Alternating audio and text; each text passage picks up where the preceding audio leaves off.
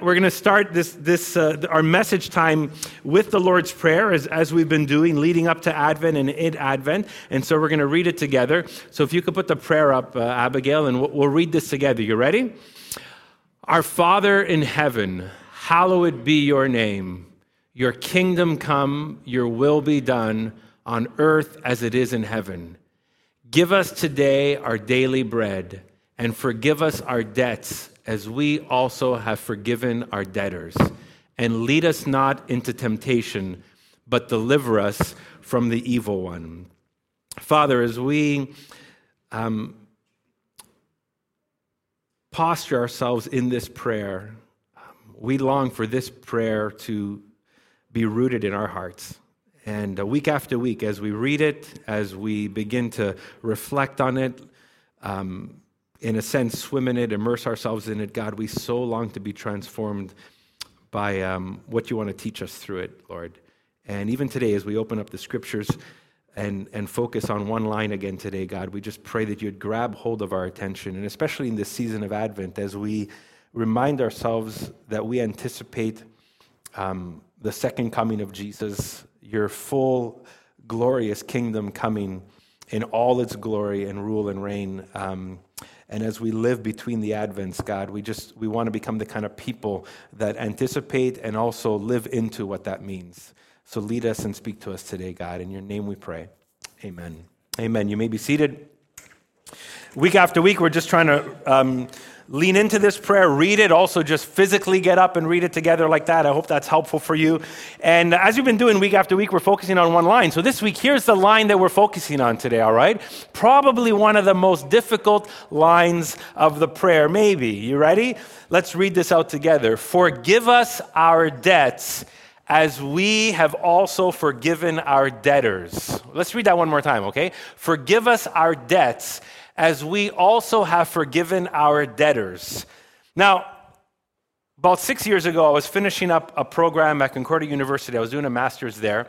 And uh, if you're a student, if you've been a student, whether full time or part time, if you're older or different different season of life, uh, you know you know there's a big deal about your student account. You want to make sure you're paid up. And uh, so you know, being in being taking these classes, I was paying my tuition, you know, semester to semester. And um, I think I, I, I, in my head, I'm pretty sure I was tracking, and I and I tend to like look at my numbers quite often, you know. So I was looking at this account, and I, I know I had about 900 $100 left to pay uh, in my student account. And then one day I went to the account and went online and checked it out, and my account was at zero.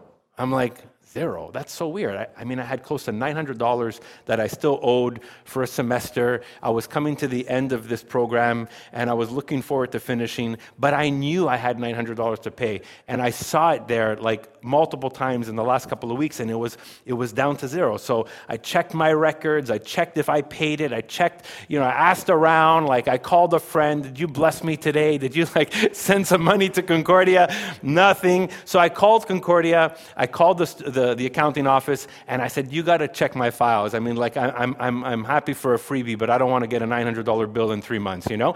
So um, they checked everything. They, che- they said, Listen, David, I mean, you're like fully clear, like you have no more money to pay. I'm like, that's amazing. So I hung up the phone, very, very happy.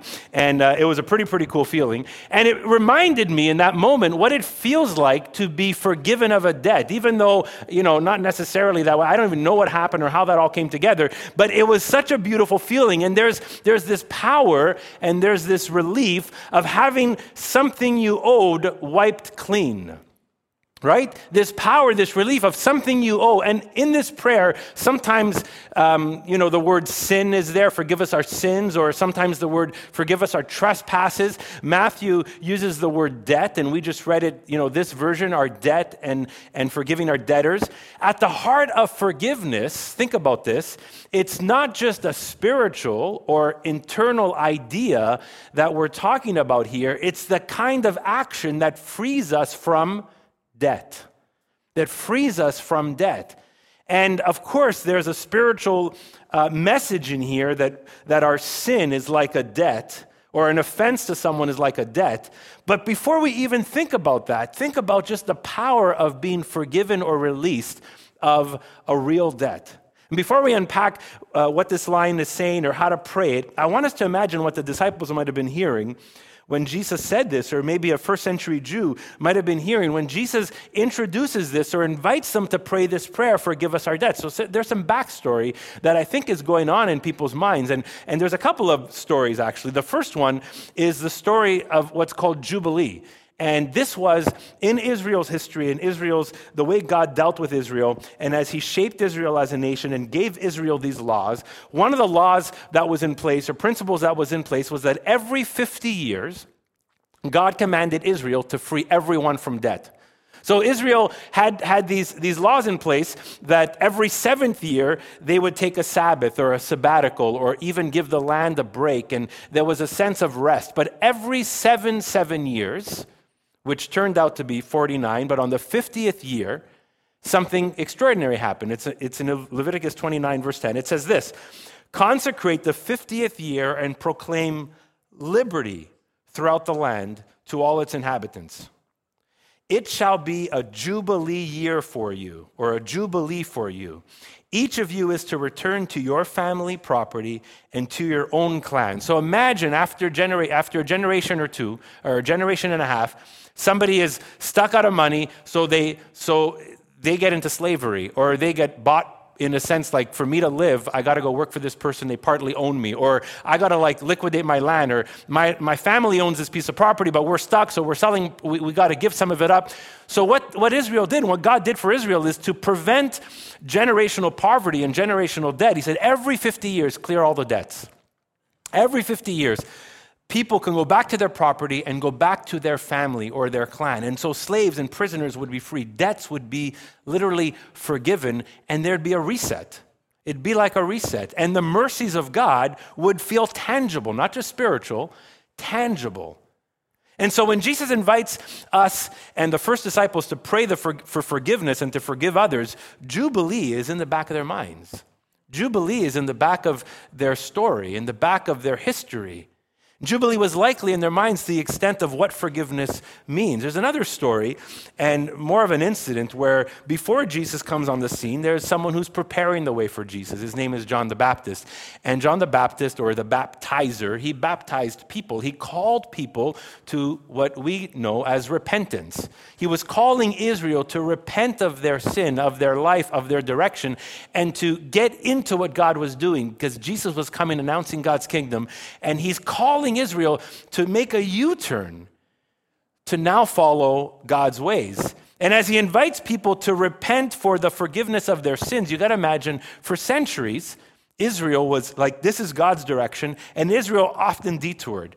And for three or four centuries, Israel just kept detouring. They were away from God's plan, away from God's direction. And even though God was wanting to do this, Israel was doing this, walking away from God's vision and hope for them.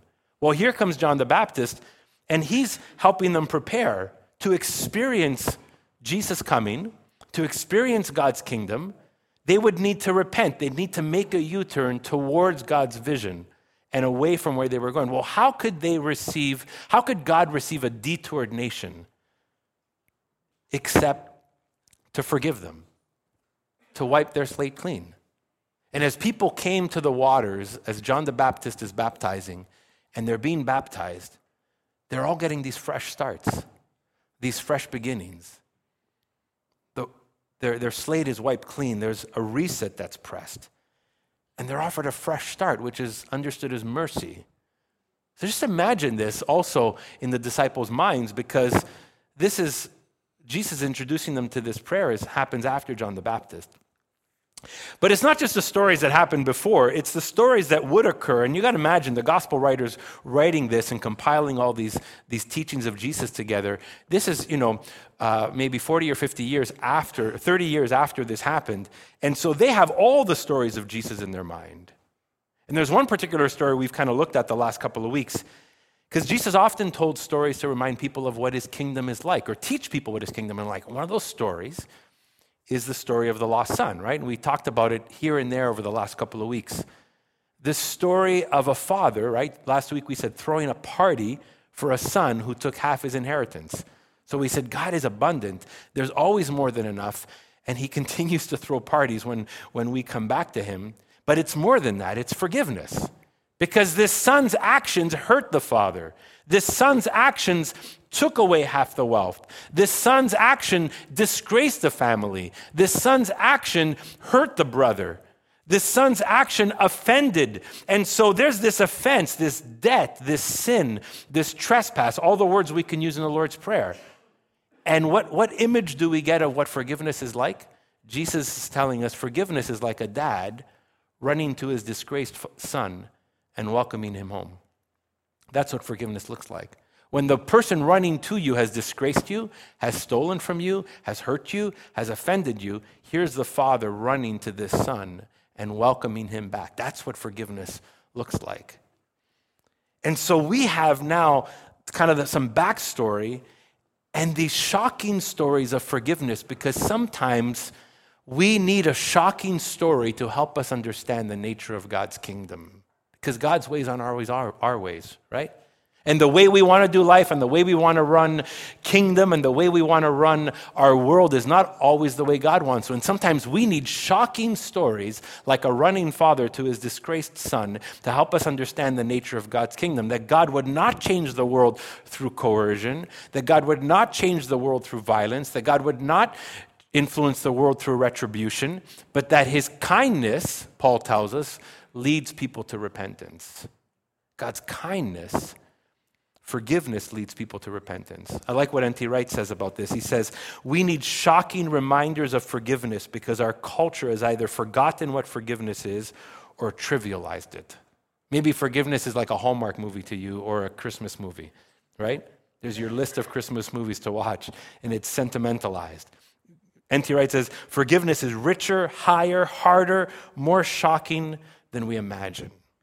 So when Jesus says, forgive us our debts or our sins or our trespasses, we, Jesus is inviting us to pray something revolutionary. Jesus is inviting us to pray into something that we really almost need to be shocked into because it's not the way the world works. And Jesus starts with the first phrase Forgive us our debts or our sins. But why? I mean, if you're a follower of Jesus and you've come to Christ and you've called Jesus Lord, and as you've called him Lord and aligned yourself with him, you, you're reaping the benefit of forgiveness. You're reaping the benefit of what he did on the cross, where he destroyed the power of sin on the cross, and your sins, our sins, are forgiven. Why pray this prayer? Well, we pray this prayer, one, because it's already true. That's the first thing, and I want to kind of put that, that line on the screen for us. We pray this prayer because it's already true. So when we pray, forgive us our sins, we're praying it because we know it's already true. But you know why we pray this prayer? It's the second line, because it's not always true for us. It's true that God offers forgiveness. It's true that his kingdom is about forgiveness. It's true that Jesus went to the cross and defeated sin and death, and therefore we are forgiven, but it doesn't always feel true for us. And so we pray this prayer because as we even walk with Jesus, we find ourselves in need of being reminded that this is that forgiveness is there, that God forgives us, that forgiveness is available to me and the world around me. So we pray this because yes, it's already true, but it's not always true for us. And even if you've been forgiven, you know, come to Christ and follow Jesus, we need to be reminded that there's moments where we still need to come to the Lord and say, God, I've detoured here. And remember that He's a forgiving God and He embraces us. But here, here's, here's another reason that I think we need to pray this prayer it's because we need to understand our own condition Jesus is teaching his disciples the kind of life that they're called to live and the kind of posture they're called to develop and the kind of people that they can be in God's kingdom. And so when we pray this prayer, we understand our condition that we acknowledge we're sinful. We acknowledge I sin, you sin. I acknowledge that I offend. I I'm sure I've offended people in our church community here. So I've offended some people. You've, some people you've offended me. Right? So when we pray this prayer, we're acknowledging we're sinful. We sin. We offend. We hurt. We are indebted to one another at times. We are indebted for certain reasons. We have a reason to seek forgiveness. And so we say, Forgive us our debts. But later in verse 14 and 15, um, Jesus says, Remember, are you going to be the kind of person who forgives those who sin against you? So he connects sin with debt, this idea that debt can also be seen as sin. So we understand our condition. Dallas Willard likes to use the word pity. And as soon as I say the word pity, some of you, like in our modern culture, are saying, What? Like, no, nobody pities me. You know, I'm nothing to be pitied for. And I think that's why Willard likes to use the word because it kind of like freaks us out. Wait a second. It kind of makes us think that maybe this is part of my heart condition. That even though it rubs me the wrong way, because to be pitied sounds like it's demeaning. It sounds like it hits our pride. But it's not really meant to be demeaning or to belittle. It helps us recognize why we need forgiveness in the first place. Let me ask you a question. If you've ever asked someone for forgiveness, have you asked it because you've done nothing wrong? Have you asked it because you're perfect? Have you asked it because there's no, there's no reason to ask it? No. Why ask for forgiveness unless there's a reason? So that's the thing.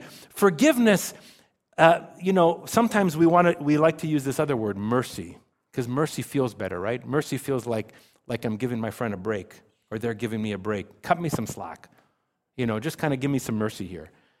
But forgiveness, doesn't forgiveness mean someone is, is, is seeing your fall, seeing your failure, seeing your fault, aware of your mistake or your lack of character, and they respond with mercy?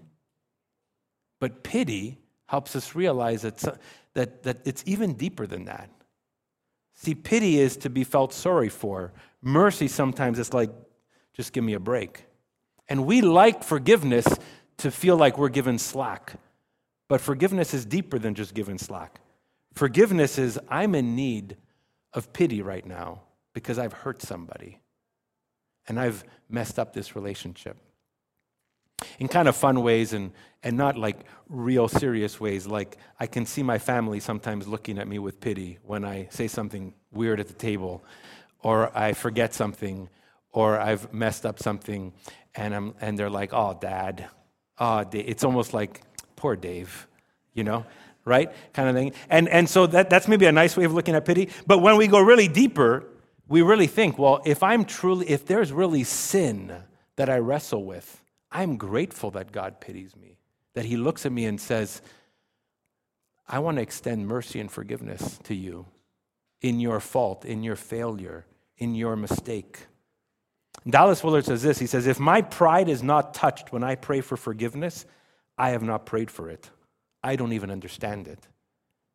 If, if your pride and my pride is not hit, is not rubbed, is not scratched, is not hit, touched in some way, have you really prayed for forgiveness? Have you even, have I even understood forgiveness if my pride has not been hit? If somehow we're not kind of affected and impacted when we ask for forgiveness, then we probably don't even understand forgiveness. We probably don't even understand what's being extended to us, what's being given to us, what's being offered to us. But when we set, step back and say, and something really does hit us, and it humbles us, and it affects us, and it jolts us, and it convicts us, it maybe breaks us in some way, all of a sudden we start to realize what forgiveness is. When the son walked back home and the father was running to him, do you not think that when this son was asking for forgiveness, his pride was broken? His pride was hit? As the son, as the father welcomed him and poured blessing and threw a party, you think this son, as he's walking, did not, his pride was not hit, was not touched? Unless our pride is affected, we often don't even know what forgiveness is. See, so we pray this prayer because we know we need it. We pray, forgive us our sins, because we know we need it. But it's not just personal, right? Forgive us our sins. It's collective, it's communal, it's plural.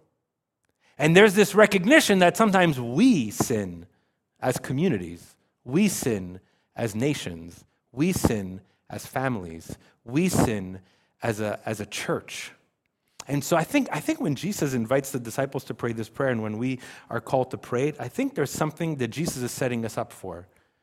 Almost like there's going to be days, there's going to be seasons, there's going to be moments in your history where this prayer is going to be so needed because you're going to do something to others that you're going to need to stand back and ask for forgiveness. You're going to do something to a group of people, and you're going to have to stand back and say, I wronged you. I think there's going to be a moment, let's just be personal as a church. There's going to be moments where churches will need to step back and say, We have hurt the community by doing this. We have wronged people by doing this. We have wronged a segment of the population, not because of our convictions, but because of our treatment to them. And I think Jesus, as he introduces this prayer, the disciples have no idea what the church is going to look like. But over 2,000 years, man, has the church not had to sometimes ask for forgiveness? Has the church not had to ask for forgiveness for getting too close to the state at times in history? Has the church not had to ask for forgiveness for hurting all, a, a, a group of people, uh, like a, a group, of, like a, a region or a people group? If we look in, back in church history, we, we look back and say, yes, there's been moments where the church needed to ask for forgiveness. As I was thinking about this, I thought, I thought about the state church in Germany during Hitler's power and how the state church got so caught up with Hitler and you have Bonhoeffer, Dietrich Bonhoeffer, who, who was a resistor. He, he tried to, to really nurture a church that wasn't influenced by the state, that didn't just say yes to everything the state said or everything that Hitler said. And man, they were persecuted for it. I mean, Bonhoeffer went to jail for it. But I, I can't imagine, like, if, I, there's part of me that says if I was part of that church and just caught up with it, maybe blind, I might say, what do I have to ask for forgiveness for? But as we look back in history, we say, oh man, I hope that the church that bought into Hitler stops and says, Lord, forgive us. Forgive us, God. Forgive us for getting caught up with this. Forgive us for believing this propaganda. Forgive us for believing this lie. Forgive us for being like part and parcel with hurting other people. God, forgive us. Yeah, we need to be pitied for this. Forgive us. And I think there's moments where that happens. But here's where Jesus moves on next. Jesus assumes, this is the tough part, eh? Because it's not just prayer. He assumes your participation and my participation in what God's kingdom is all about. Because he doesn't just say, forgive us our sins. When we pray this, we say, Lord, forgive us our sins as we forgive those who sin against us. Or forgive us our debts as we forgive our debtors. This, this, is, this is important here because as we experience and believe that forgiveness is available to us, we want this kind of life for everyone. We want this kind of life for everyone. It's like if it's like if, if I get like, you know, I get to my Concordia account and I'm completely debt free. And then some and then I, I kind of like look at someone else who who's kind of struggling under that, and I just couldn't care less about them at all. Jesus is saying, as we forgive those our debtors who we who sin against us, it's kind of saying like i want i don't want just forgiveness i want a community of forgiveness. I don't want just forgiveness i want this kind of freedom for everybody. I want this kind of experience for everybody. I want everybody to experience this. So it moves from me to we and it moves from we to us right? So it's kind of like concentric circles. God forgives me, God does a work in me, but I'm not just interested in me. As I say, God, Lord, forgive me my debts, my sin, my trespasses, then there's a concentric circle around that that's saying, I want, I want to be able to be the kind of person that forgives the people in this circle and the people in this circle. So now forgiveness grows and it becomes a real kingdom thing, a real community thing, a real experiential thing. And I, I put it like this on the screen Forgiven people forgive people. Forgiven people forgive people. And this is important too. Forgiven people create communities of forgiveness. If we have truly experienced this incredible forgiveness of God, will we become forgiving people? If we've truly experienced forgiveness from God, will we create communities of forgiveness? There was a test in the early church there was a slave. His name was Onesimus. And he came, he, he, he left uh, the town where he was from and he left his master, Philemon. And Paul, he comes into contact with Paul, and this, this slave Onesimus becomes a follower of Jesus. So now it's not only master slave, employer employee, but a master slave type of thing. Now Paul gets to meet this person, and Onesimus goes back to Philemon, and Paul writes a letter to Philemon. And Paul says to Philemon, I don't want you just to accept him back as a slave. Are you going to accept him back as a brother? Are you going to accept him back as family? That's huge because there was hurt there. Because regardless of faith or whatever, this slave left. This slave was still indebted to this person and they left. Now, but now they're part of God's family. They're part of the church. They're part of the, this local community. And, and Paul's saying to, to Philemon, what kind of person are you going to be? What kind of community are, are you a part of? What, what's happening here? What are you going to express? And that's such a powerful example of what it means to be a community of forgiveness, where not only do I say, Lord, forgive me of my debts, but I forgive my debtors, or I forgive those who sin against me. And I think that was Jesus' dream. Jesus' dream as he, as he prays this prayer and as he launches the disciples out eventually is that the church would create kingdom communities of forgiveness. That there'd be these pockets in Pointe-Claire at Westside and in Beaconsfield and in Montreal and Laval and Toronto and Canada and North America. There'd be pockets of Jubilee. There'd be pockets of new life. There'd be pockets of freedom. There'd be pockets of overflowing forgiveness. There'd be pockets, there'd be like real life examples of fathers running to their disgraced kids, like Jesus tells us in that story. And Jesus did things and told us things and, and, and told us stories to show us, to shock us what that's like. He, he hung out with Zacchaeus, a crooked tax collector that many people didn't want to hang out with, and he went and hung out in his house. He pronounced forgiveness to a thief on the cross on his last dying breath. He told stories of dads running to their disgraced kids because he wanted us to get this picture of what it means not just to be forgiven ourselves, but to be a community of forgiveness. Stanley Hauerwas, he says, to pray this way is to become a citizen of God's kingdom of forgiveness. That's challenging. Because it's so great to pray the first part. Man, if you need forgiveness, that's a win. You, go, you, go, you can go home happy today, right? Sweet. Jesus, forgive me of my sins. I'm done. But to keep going and hear the assumption that Jesus puts in place as we forgive those who sin against us, because, see, Jesus doesn't only want us to be forgiven. And I want, I want you to think about this line Jesus doesn't only want us to be forgiven, He wants us to live it and spread it his, his dream, his vision is not just for me to experience forgiveness. He wants me to live it. He wants me to spread it. He wants everyone around me to experience this. And he wants me to be the kind of person that contributes to the church community I'm a part of. So this pocket of community can look like God's kingdom, can look like what it means to be forgiving people. That's not easy, but that's, that's what we're called to. We're called to bring, to become forgiving people who learn to forgive. And sometimes people read this text, and I know it's hard because it almost looks like if I don't forgive, like, is God going to forgive me only when I forgive? Like, is this a prerequisite? It's a strong enough text to almost think that. It's tough because I don't believe we forgive to earn forgiveness. We don't forgive somebody else so I can earn forgiveness from God. But I, as I forgive others, I live it. I'm truly living it.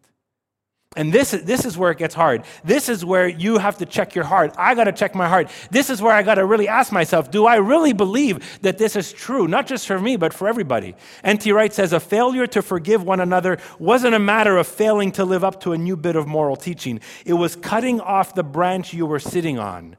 So imagine this, right? Jesus tells us this, this teaching. He says, He's the vine, we're the branches, let's abide in Him. So if, Jesus, if this is Jesus, I'll take Matt's mic. So here's, here's, if this is the vine, and so this vine represents the kingdom of God. There's forgiveness in this vine, there's forgiveness in this kingdom, there's forgiveness in what God's doing. And now I'm a part of this vine. So I, here I am, a part of this vine. And, and so I'm a branch connected to the vine. The idea is I'm living the kingdom values because I'm connected to the vine. But if I'm not living the kingdom values, if I will not become the kind of person that forgives and, and helps nurture a forgiving community and pockets of community, I might as well cut myself off from the vine. I might as well say, well, why am I even part of this vine? I'm not really living the values of the vine. So it's like I cut myself off from the vine. I'm refusing to forgive. So, if a Jesus community refuses to forgive, does it really believe God's kingdom of forgiveness? If you and me refuse to forgive, do we really believe that God's kingdom is about forgiveness? Do we really believe, or have we really experienced this kind of forgiveness from God? And that's why I think Jesus adds later in verse 14 and 15, and we can read that off the screen. It's, it's pretty stark. For if you forgive other people when they sin against you, your heavenly Father will also forgive you. But if you do not forgive others their sins, your Father will not forgive your sins. There's some strong commentary here, there's some strong connection.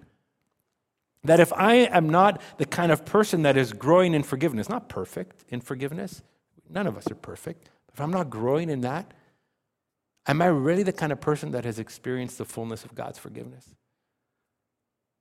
And that's kind of where we, we land with this. We want to become this kind of people. That's why I love this text for Advent, because Jesus came bringing in God's kingdom, but we anticipate the fullness of his kingdom, and we live in between, right? So, what do we do? We learn to become people of the fullness of God's kingdom, living glimpses of it today. And it's possible because Jesus already brought it. Jesus already started it. The Spirit is already working in us. So if we bring it all together, Jesus invites us to ask God for forgiveness. That's always available for us. But he assumes that our experience of God's forgiveness transforms us into people who forgive. That's the kind of people we want to be. I don't want just forgiveness from me. I want to become the kind of person that forgives. So if me and Ricardo get to know each other and we're in our church community and I've experienced his, God's forgiveness, wouldn't it be horrible if he does something to offend me, but I don't extend that forgiveness to him? I've just cut myself off the vine, kind of saying, I'm not going to live that way. No, Jesus says, experience the beauty of God's forgiveness, but be one who extends it and spreads it out.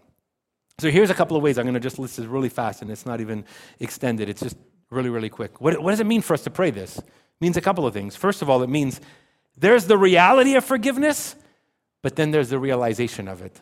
It's already true. God's forgiven us. God's extended forgiveness. Jesus has gone to the cross. He's defeated sin and death. There's forgiveness that's a reality and available to us, but we need to move into the realization of it, both for ourselves and for the people around us, both for ourselves and how we extend it to others. But another way that we live this is we need to make this claim I am part of an alternate kingdom. I'm part of this vine, and I want to stay connected to this vine. I claim to be part of an alternate kingdom that exists, and this alternate kingdom is God's kingdom, and this kingdom is full of forgiveness. And this kingdom creates a kind of community that the world is longing for, and that humanity is longing for, and I claim to be part of this kingdom. I claim to be part of this kingdom. And it's a kingdom that does not secure its future through violence and coercion and retribution and revenge and getting back to people. It's a different kind of kingdom. And when we claim to be part of it, we start to live it and we start to model it for people around us. Then we can start creating kingdom communities. It's not, it's not, as, it's not as exciting just to be a church in a, in, a, in a community. You know what's exciting? When the community looks in and says, wow, how do those people continue to get along with all those mess ups?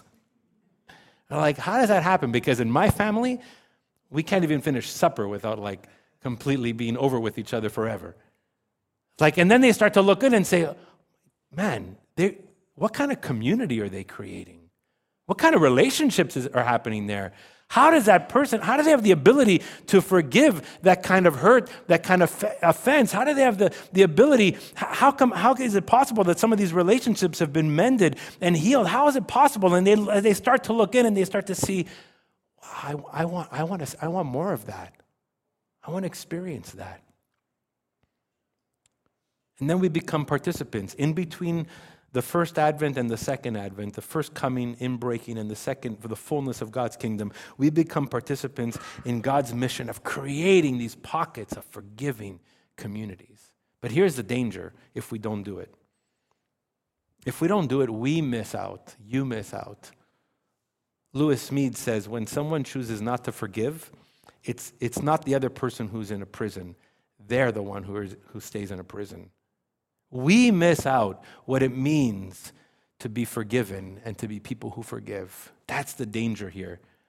The danger is not necessarily the loss of relationship with God. The danger is we miss out. You miss out. The danger is this too.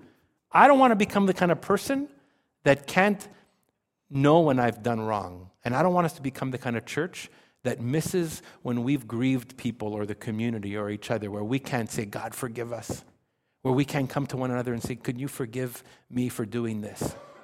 I don't want to become that kind of church. I want to become the kind of church and the kind of people where we actually have the kind of self reflection. Because if we don't, we're just going to get lost in our own errors. We're going to get lost in our own sin. We're going to get lost in our own mistakes. We're going to get lost in, in, in all kinds of things where we don't let God in. Let me just close by sharing a story. And friends of mine, and I might have shared this in different contexts before, but it was a man and a wife who, um, who came searching for God and uh, my wife and I were part of another church. They sat at the back of the church the first Sunday they came, and they were mad at each other. They were mad at each other. He had cheated on her multiple times in his business world. They were mad. I mean, if you could like, like, kind of paint a black picture, it was their face. And they walked in and they sat at the back, and it was the first time I saw them and I wondered, like, well, this is like, this doesn't look good, you know? And as we started to get to hear their story and know their story, we realized what was going on. I mean, there was a complete betrayal and sever in the relationship. Over about four to six months, both of them, interestingly enough, came to faith and started following Jesus. And I'll never forget the day that uh, oh, we got a chance to baptize them. They got baptized together in the baptismal tank. It was amazing. But here's what I, what I realized what was happening. They, all, all the things we talked about today were kind of all happening in their life. They experienced God's forgiveness for them, each of them. They were both sinners. They, were, they both held debts. They both offended. Now, we could say one, you know, there was issues, and we could say, well, what do you mean they're both? Well, they both in their own way. But then they had to figure out what that looked like together. And as they experienced God's forgiveness, something beautiful started to happen. They started to extend forgiveness to each other. I mean, they would never have stood in the tub together getting baptized if they kind of if that wasn't the start of what was happening there. And over the years, they become the kind of people that have started extending forgiveness to others. And they, become the kind of, they became the kind of people that are, that are part of a church community that where, where, they're, where they're extending forgiveness to other people. When I think of their story, I think, what a beautiful thing. They have come to the point where they said, Lord, forgive me of my sins, of my debt. They've experienced that. They've embraced that. They've welcomed that. It, it grew to a place in their heart so much where they were able to forgive each other that's that concentric circle. And then it became a place where they became part of a church community that started to spread it out to the people around them. And if you know these people, you'll know that they're kind of the kind of people that bring joy to other people's lives. And I'm realizing that's the heart of this prayer. God, forgive us our sin, our debt, our trespasses, as we become the kind of people that forgive others in our lives. That would not have been possible in their life if they did not truly come to believe that God's kingdom is about forgiveness. Amen? Let's stand and pray.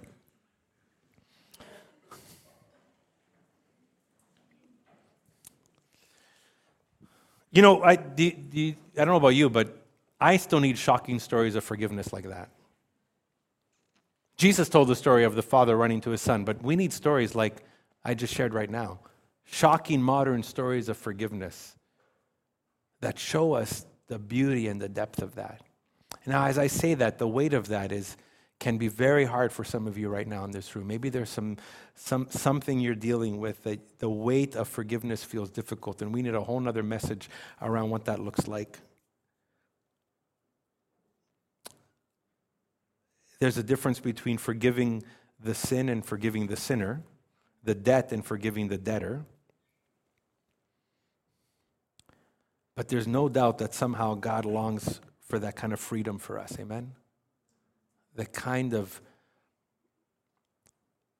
life that is only possible when we claim to be part of God's kingdom. So we're going to practice this prayer as we've been practicing the prayer this month. Just can invite you just to pause to we're going to pray the Lord's Prayer, and, and, then as we've done the last few weeks, we stop at the line where, where we're, we're focusing on today, and we will dwell on it for a little bit longer. And we'll let some of the other pieces of the prayer connect to the line we're praying today. Let's pray this Our Father in heaven, hallowed be your name. Your kingdom come, your will be done on earth as it is in heaven. Give us today our daily bread. Forgive us our debts as we also forgive our debtors. Let's just pause there. Forgive us our debts as we also forgive our debtors. Forgive us our sins as we also forgive those who sin against us. Forgive us of our offenses as we also forgive those who have offended us. Forgive us of our trespasses as we also forgive those who trespass against us.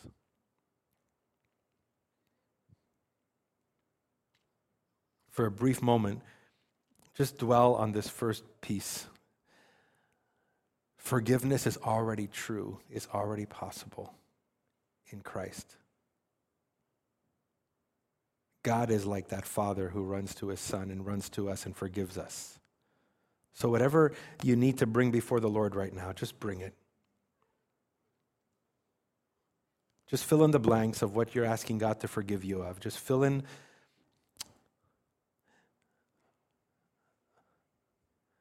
even the ugly or not so awesome descriptions of where you know you have deterred and you need forgiveness because it's already available. And God longs for you to experience it.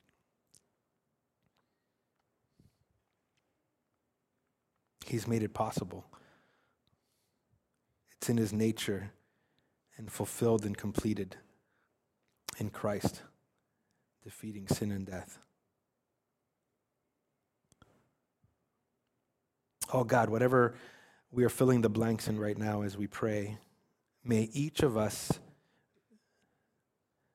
be so amazed that you are extending forgiveness to us right now. God, may we stand back in awe of your mercy towards us. Yes, we are at times people to be pitied because we are sinful and we do offend and we hurt. And some of the blanks that we, we have filled in right now, God, are not great things or ugly things. Yet you invite us to come and ask you for forgiveness, knowing that you do. So we welcome that right now in Jesus' name. God, as we pray this, Lord, may we not be blinded or neglect or try and put aside this second clause that we would become, that we are people, that you assume that we're people in your kingdom who've experienced forgiveness that also become people who forgive. Oh God, empower us, help us. Maybe right now some of you have other blanks to fill. You have people's names to fill, situations. Someone who's indebted to you, someone who's offended you, someone who's sinned against you. And you need to fill in their name right now as we pray this.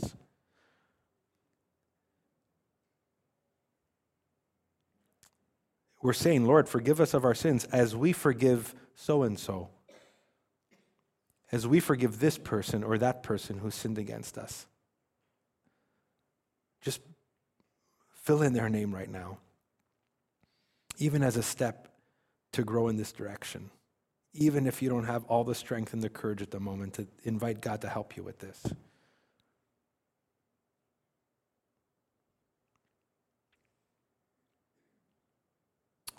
Yes, God.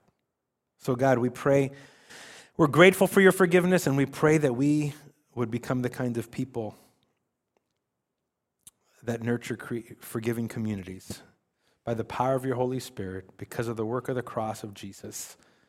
because of the vision and dream you have for your kingdom, God. We long to be those kind of people. God, may our church, may the, the relationships in our church right now, even some that are strained, God, we bring them all to you and we say, Lord, we long to be people of forgiveness. We long to be people who forgive. We long to be people who welcome this reality, even when it's hard, because we know that there's freedom. We know that there is peace at the end of that tunnel. We know that there's something greater and good. And so we commit ourselves to being this kind of church and this kind of people. Empower us by your Spirit to do so. God, we pray this in Jesus' name. Amen.